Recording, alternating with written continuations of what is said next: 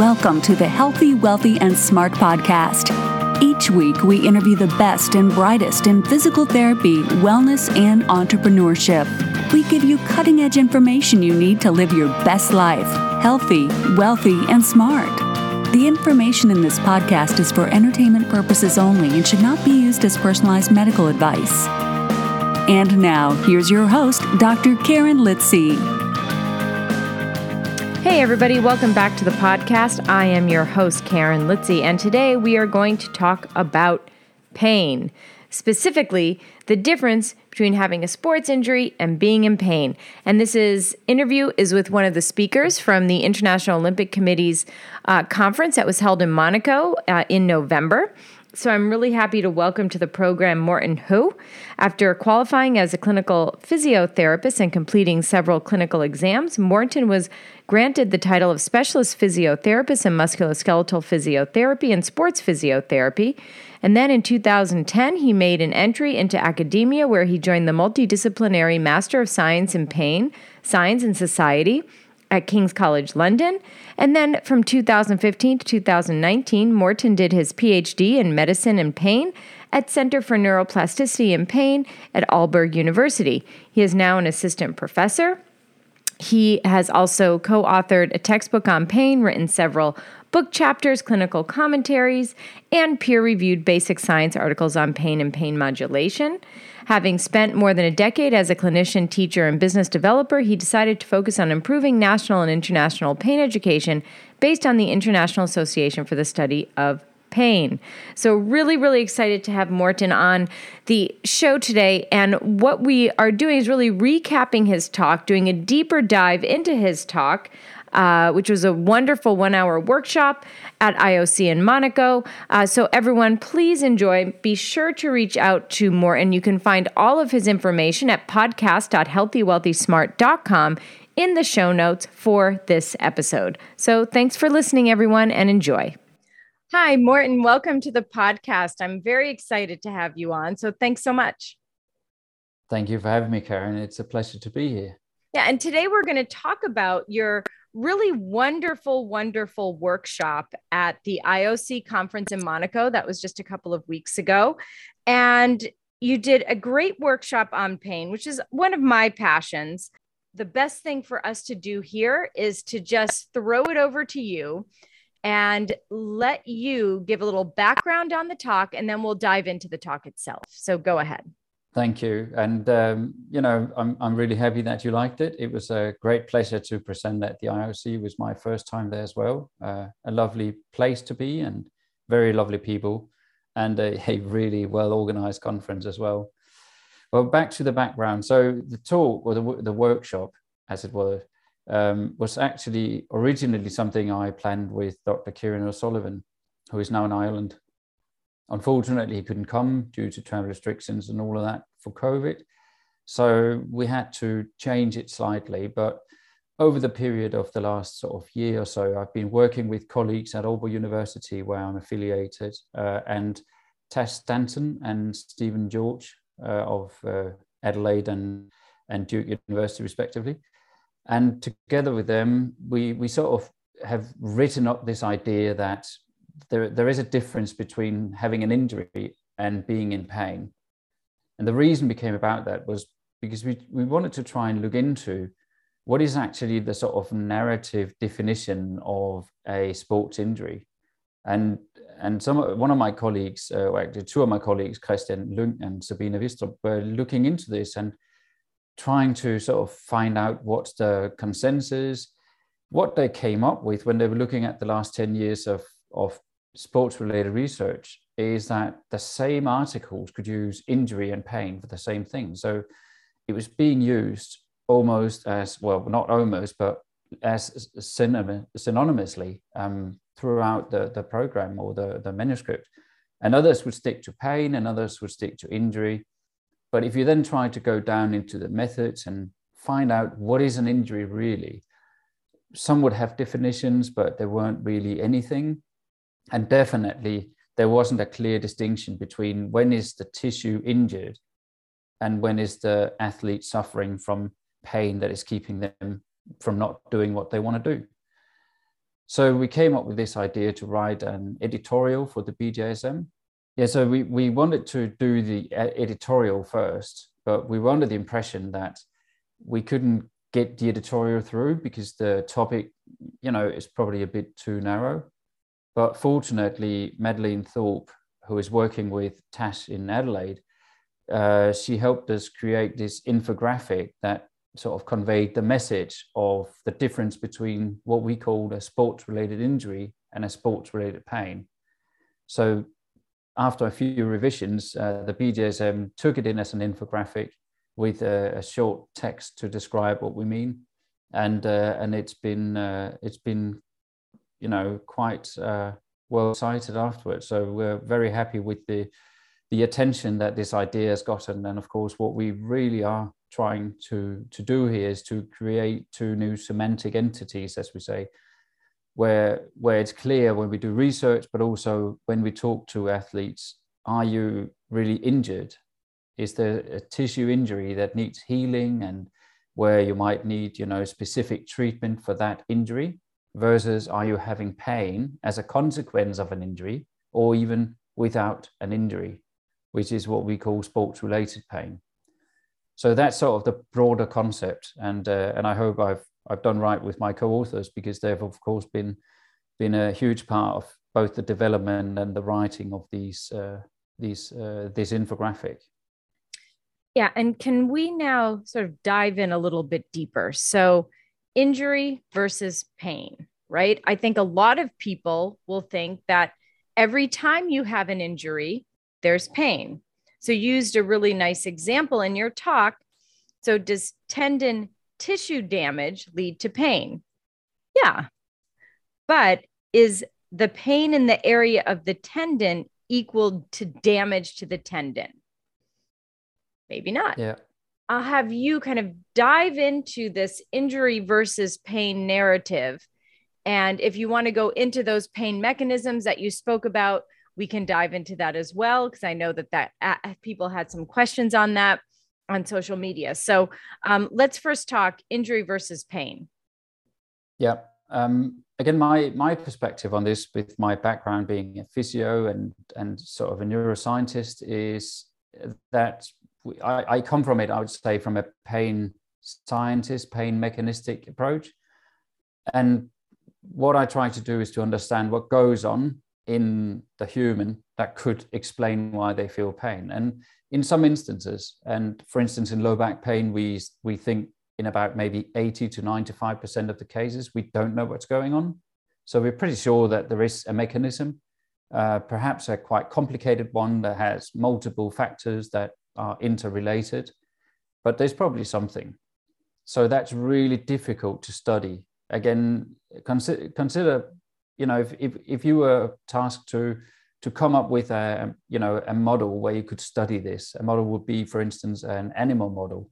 So not that I would encourage people to go out and you know do bad things to other animals, but just you know for the sake of the example, let's imagine that you wanted to do an animal model of low back pain or even a herniated, sorry, a, a groin injury, you could say in, in, in sports. If you know the, the, most basic thing to do would be to create an injury. If you don't want to create an injury injury what you could do is is induce inflammation you know inject capsaicin or put something under the skin or down into the tissues and that makes your immune system go you know make inflammation.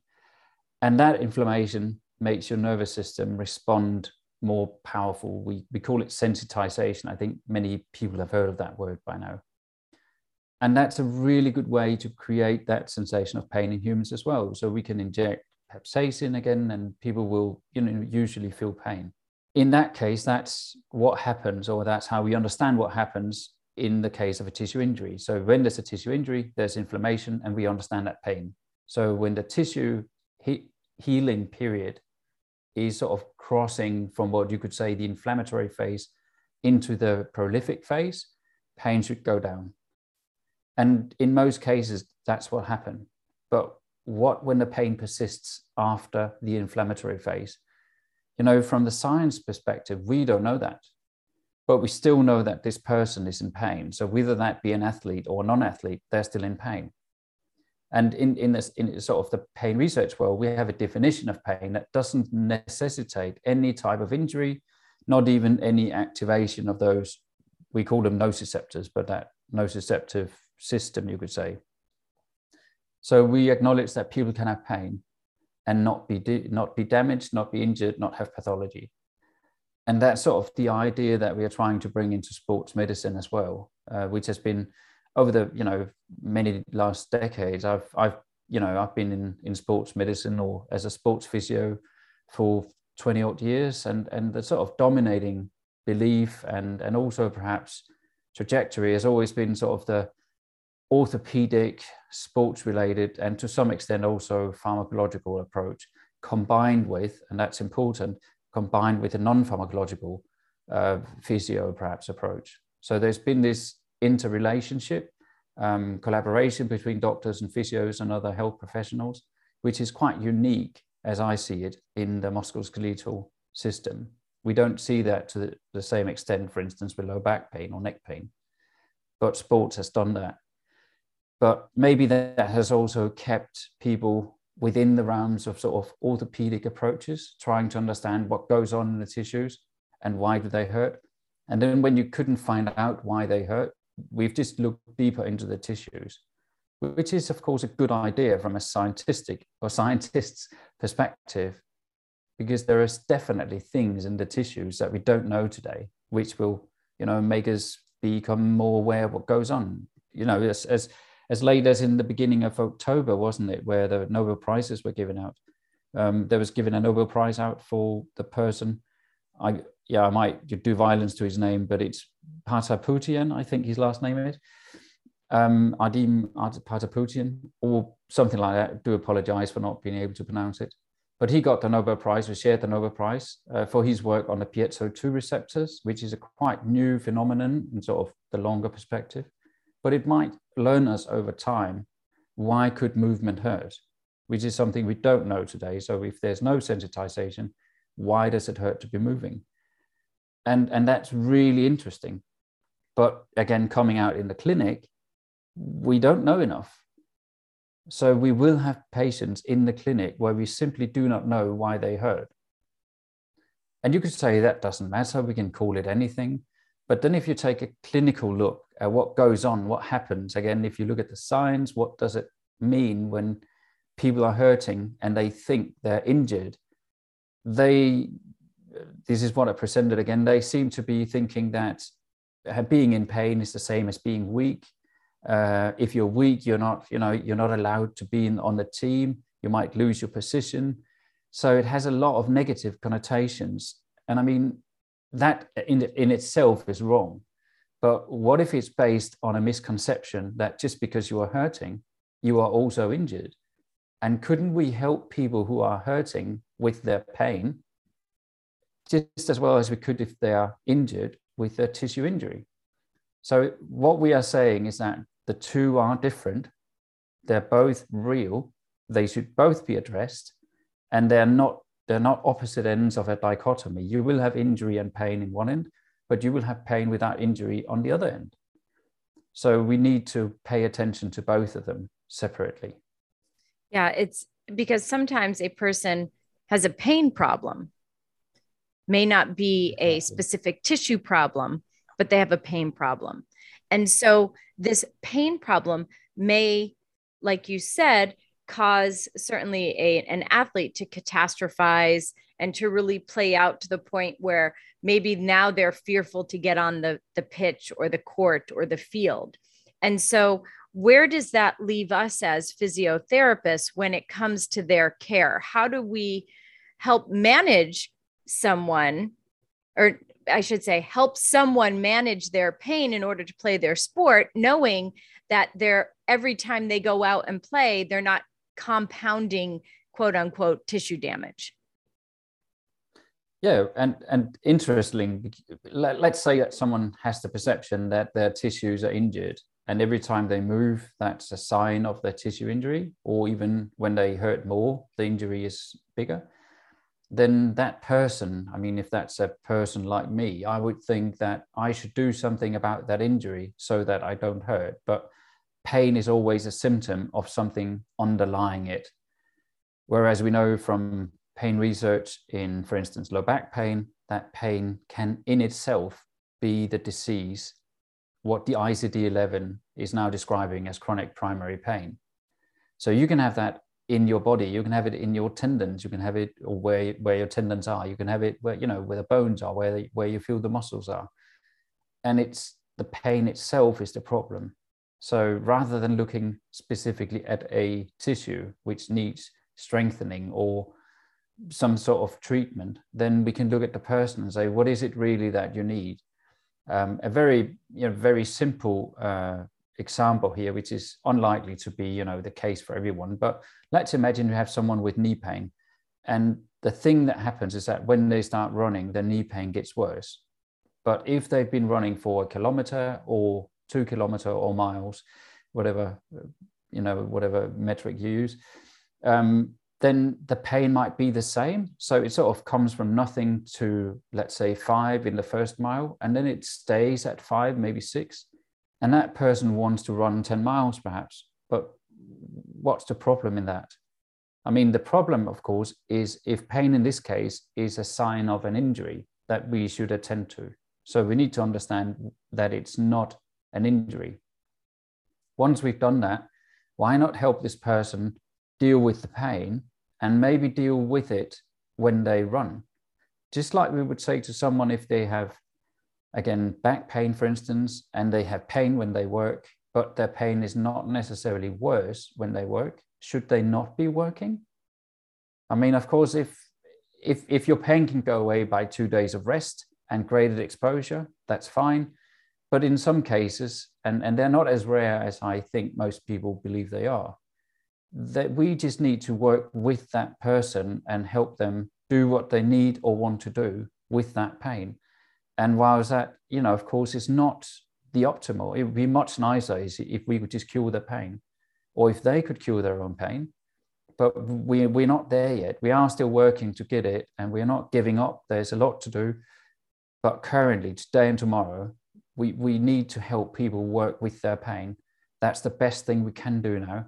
And, and you know, giving people that agency to actually manage their pain. So, in the case of the runner before, maybe the best thing we can help them do is share with them ideas and, and make them take agency over the pain by you know using perhaps a cold pack or a heat pack or a rest um, regime or watching, you know, something that takes off their mind of the pain for a minute, looking, you know, watching Dopesick on Disney, or whatever they need to do to get their mind off, you know, the pain that they have, so that they can recharge and they can be as, you know, the, they're normal again before they go out for another run. So all of these things would make absolutely no sense if we didn't acknowledge that pain in itself is the problem, because it's not helping anyone's tissue injury, if there was a such, to become better. So again, that's the infographic in its essence. Is that on one end, you you there, there's inspiration to how to manage pain, what that means, and how pain is influenced, and on the other side, you have tissue injuries and how to manage that. For instance, loading. In sports medicine, loading is a big issue. It's probably the one thing that you know everyone is doing when you're rehabilitating some someone uh, after an injury or pain but pain doesn't necess- necessarily sorry pain doesn't necessarily respond to loading so you can have the same pain with or not you're loading but there could be tons of other things such as the way you think about your pain um, the way you respond to your pain um, experiences you've had before, the context you work in. So you can run in one context without too many pains or, or problems, but in a completely different context, for instance, um, when you do a competition, or if you know if you need to do something because that's the bar to get onto the competition you want to do, then pain can be a much much bigger problem. So we need to understand that context and beliefs and experience really influences pain whereas loading may not. But it could, of course, but it doesn't have to. So pain is a much larger, much more complex topic of which we still don't know too much. We do know quite a lot. And as long as there's an injury, we understand the pain that goes with it. But when it comes to these pains that are there by themselves, the ICD 11 type chronic primary pain, then that's the type of pain that we, you know, we really, we don't have the sort of blueprints on that. So we can't help everyone and we can't say this is right for you or wrong for you. We need to do individualized care for all of these people and help them find the best tools to support themselves. Yeah. And I think that was something that people who weren't at the conference and kind of reading through tweets um, that certainly brought up some questions. One of which was uh, the pain mechanism of nociplastic pain, where we can't fully explain it. And so then there was a question well, if we can't fully explain it, why even bring it up? So I'll throw it over yeah. to you. Well, it's, it's again, it's a good question, and and especially if you are a clinician, why would you use it? They're they're basically what they are. They are ways that scientists understand the pain. So again, imagine you're standing at one end of a road and you're looking at the other end. By the end of that road, a very long road, you have pain. And then the, the way, the place you are standing at is how you explain how to get to that endpoint. And if you are standing at a place and you know there's a tissue injury, there's inflammation, we understand that as part of the normal nociceptive system. So we would call it nociceptive pain. Underneath that, there is a range of different changes and modulator, modulators of the system that leads to, for instance, peripheral and central sensitization. So they're not unique to anything. They're just there also in nociceptive pain, but it's induced by, for instance, a tissue injury if you have a different tissue injury, the one that hits your nervous system, we call it a neuropathic pain. So you have a nerve damage along with pain. We call that a neuropathic pain. So again, you're standing on this long road, but in this case, the road itself is sort of gone wrong. But we still know what's going on. Uh, again, if you want to use the, the the study metaphor, you can you can design a study. You can just take an animal, and you can compress or do something to the neurons and you can create this similar pain experience or at least the behavior that it assimilates this pain experience in animals other than humans and then finally we have this new we call it a, a me- mechanistic descriptor uh, nociplastic pain which is much much blurrier and perhaps it's more like a waste bin as it is now it's it's where you would say we acknowledge that people have pain and a lot of things goes into it. So just like in nociceptive and neuropathic pain, sensitization is definitely part of it. It could also be part of uh, the nociplastic pain, but unlike the other two, you don't have the inflammatory response that could explain it, and you don't have the neuron damage that could explain it. But the person experiencing the pain could have a similar experience. So, what is it really? How do we, as scientists, try to understand that pain. And, and that's what nociplastic is at, at the moment.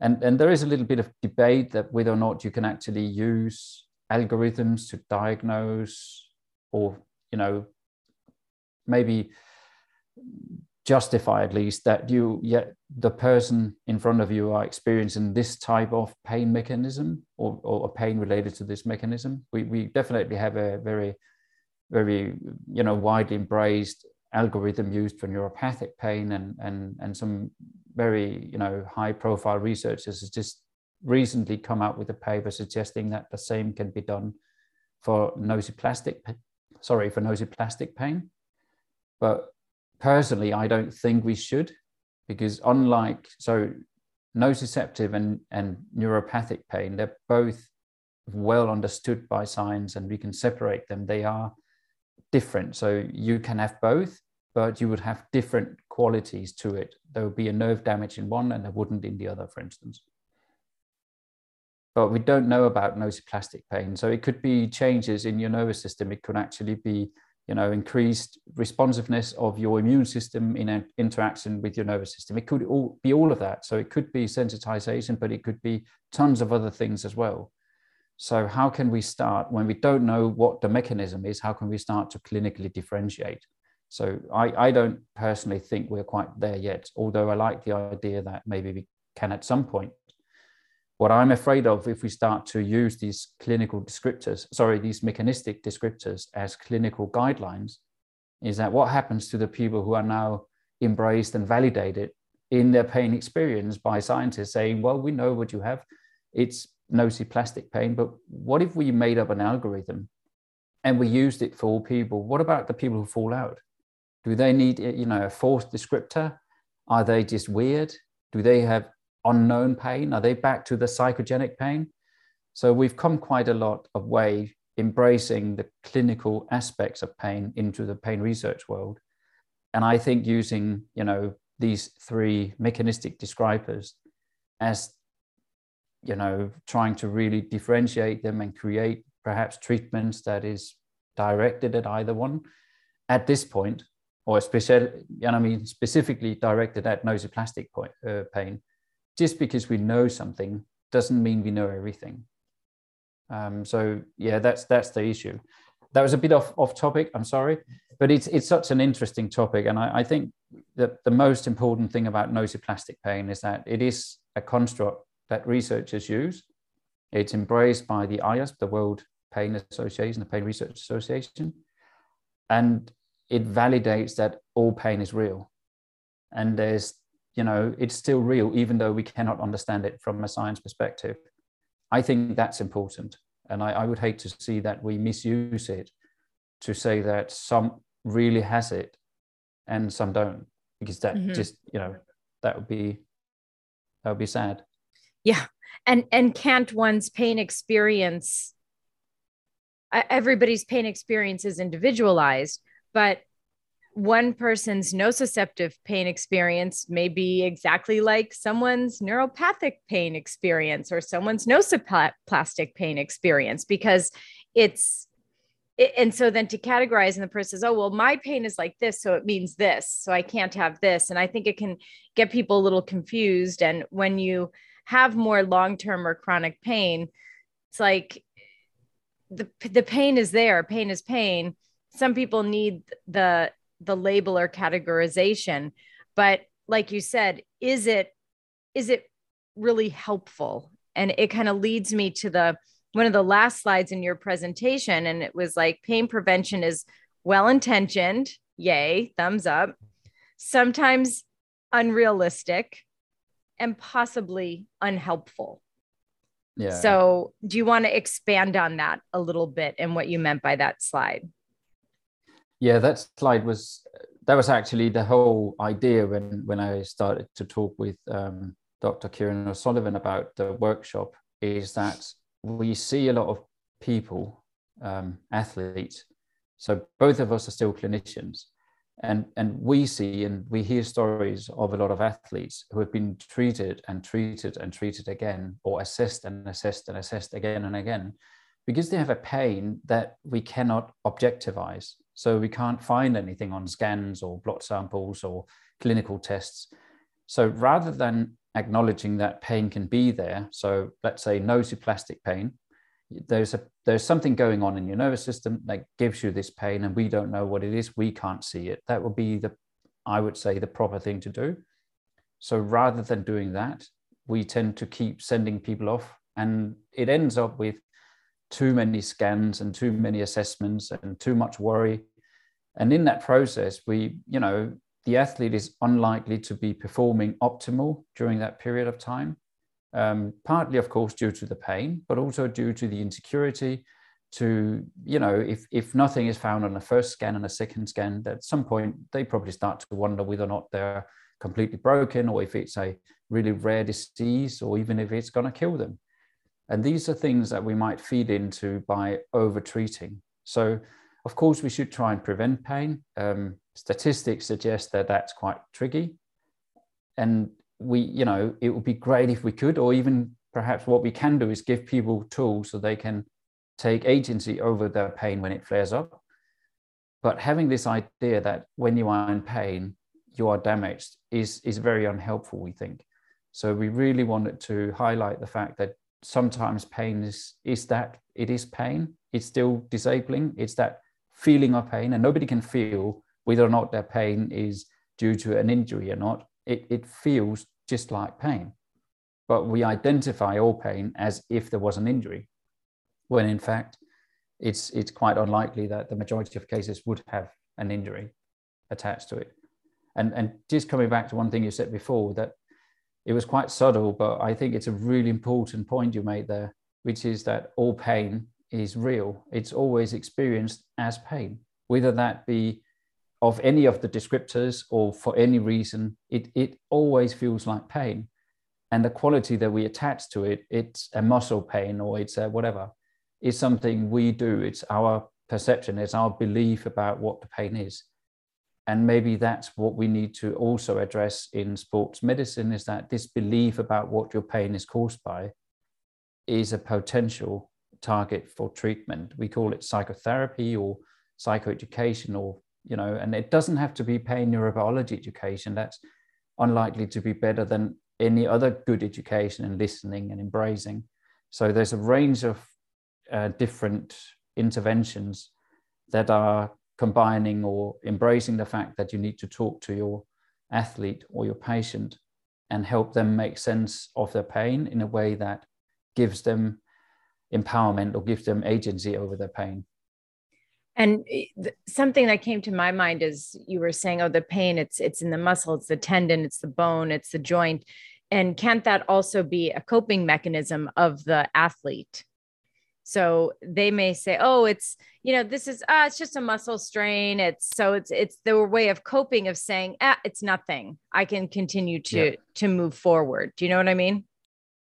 Yeah, absolutely. And and I think as long as it empowers them, if, if you know, if you have a pain that you again think about DOMS or delayed onset onset muscle soreness, mm-hmm. that's an empowering pain, isn't it? I mean, oh, I have DOMS. I was doing exercise yesterday, and if you really want to, you know, be good at something, then perhaps DOMS is your sort of reward. Even even though it's painful, it should be awful. It it might actually feel like a reward. So in that case, you interpret the pain that you are experiencing as a reward of something you wanted to happen. And I, I definitely think that some would say that this is just a minor thing. Again, think about general health and male, you know, older men like myself tend to not go into, you know, the GP for what we conceive to be minor things, but in fact, they might be killing us because we say, no, no, no, that's nothing. No, that little spot, that's not cancer. No, it's I, I don't I don't think it's a lump. It's probably just mm-hmm. something that's here this week. So we, we should be much better at listening to it and giving it, you know, you know, the quality or the, you know, the meaning that it should have. So it's on both ends of the spectrum. Sometimes we neglect that pain is there for a reason and we should listen to it. And sometimes we should understand that the pain is there without anyone really knowing what it is. But it doesn't mean just because we don't have a universal tool that can treat all pain, which is what we say when we say there's no treatment for chronic pain. In fact, there's quite you know a variety of well-established evidence-based treatments that can reduce pain but they need to be targeted and individualized so that each one find their you know their way through their pain. And of course one way to do it is to go to everyone you know who has a you know any background in health and ask them what to do.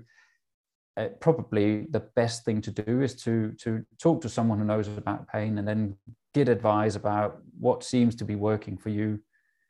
Embracing that the one in this case the athlete with pain they have perhaps one or two years experience with their pain. They know much more about their pain than i do but i can act as a consultant. I can listen to them. I can help them structure. I know what you know patterns out there so i can listen for that and then together we can try a few things. But over a period of maybe weeks, they should know as much as I do about pain generally, but with their focus on it. And, and that should give them, you know, with a bit of practice, the ability to find out what works and what doesn't. And rather than thinking of pain management in the case of a sports related pain as an on off thing, so either it works and the pain is not there, or it doesn't work, it only reduces the pain a bit, we probably should be realistic and say that most people can have reductions in their pain, perhaps 20, 30, perhaps more percent. But the majority of people will experience from some sort of management uh, a pain reduction. But it doesn't mean that the pain is going to go away. And it doesn't mean that sport is going to be absolutely pain free. But we need to find a balance between the two so that we understand when pain is actually a sign of either injury or possible injury, but also understand when pain is something that might just be part of life. And the best way we can do the, the most evidence based approach to that would be to find your way through it, you know, in perhaps um, together with a, a, a, a clinician of some sort. Yeah. And my gosh, I was just going to say, as we wrap things up, would you like to put a bow on it on your talk and at, at the IOC conference and to this talk today? And I think you've just done it. I think you beat me to the punch, but is there anything else that you'd like to add um, that, that you want the listeners to take away? I think the most, the thing that I always want to stress is that people who meet or live their lives with pain, they are experts.